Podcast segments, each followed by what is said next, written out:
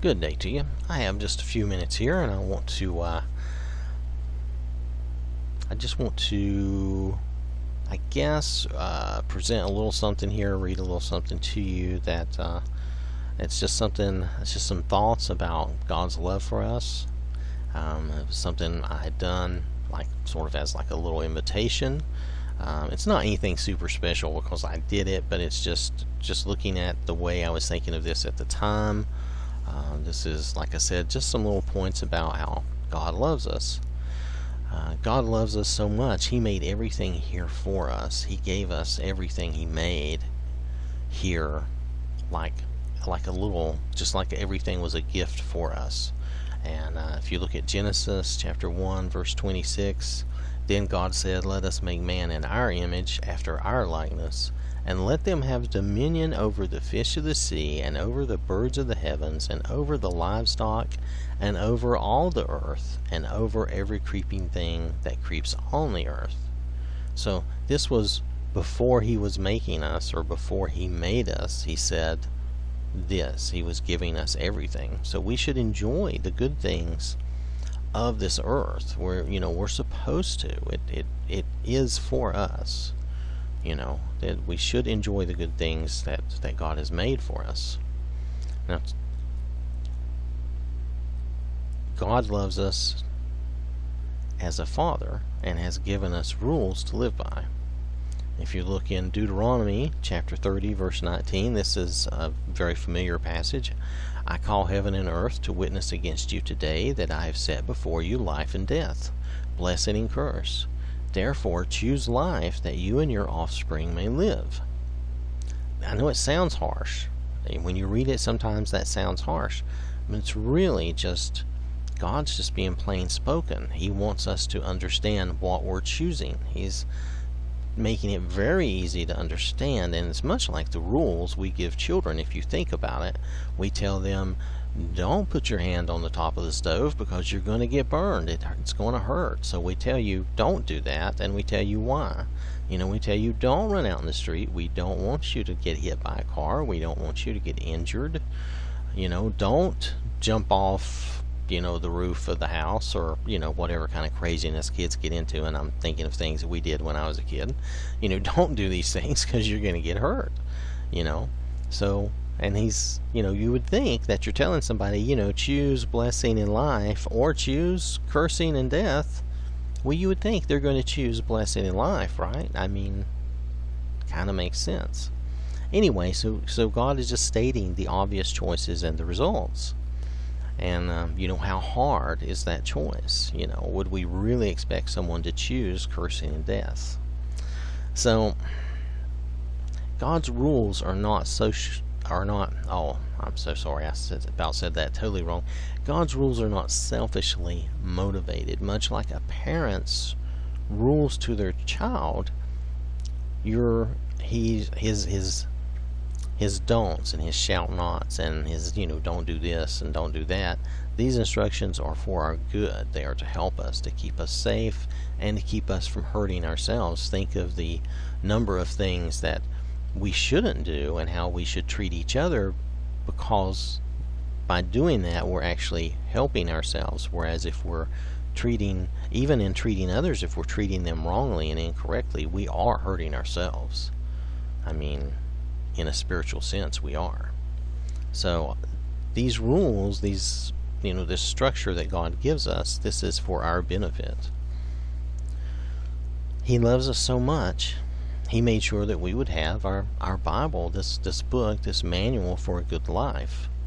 And if you look at Proverbs chapter 1 verses I, I, looked at just verses 2 and 3 if you look at the amplified bible i think this to me in a way this this sums up the Bible, to know skillful and godly wisdom and instruction, to discern and comprehend the words of understanding and insight, to receive instruction in wise behavior and the discipline of wise thoughtfulness, righteousness, justice, and integrity. Now, I read that. That's from the Amplified Bible. I, I like that because I think that's clearer. And that's what the Bible is for you know, to us, it is for teaching and guidance and sound wisdom on how to live a good and honorable life.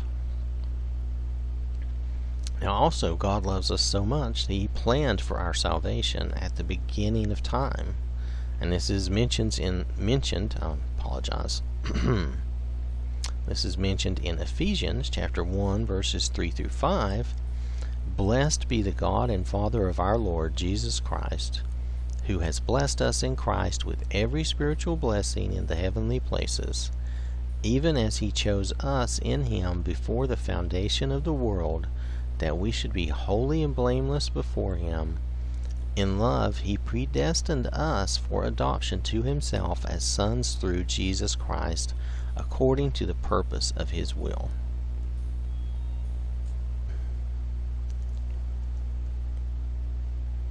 All right, so God has a place for all of us.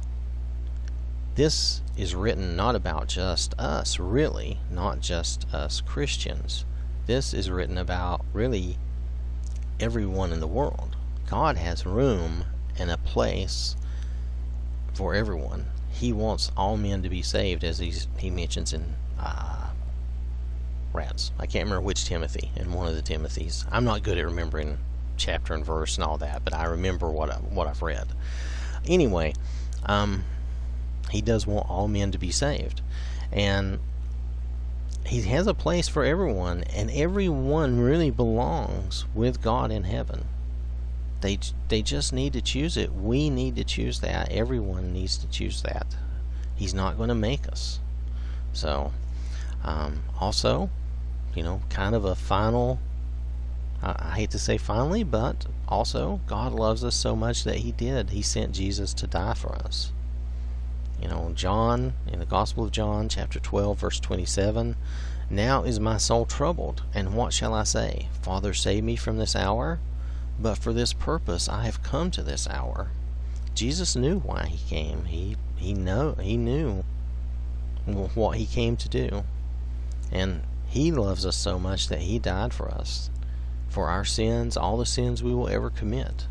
Through Jesus we have forgiveness and mercy we can be clean and spotless before God our Father through Jesus and through that sacrifice. And this is the point of the Bible.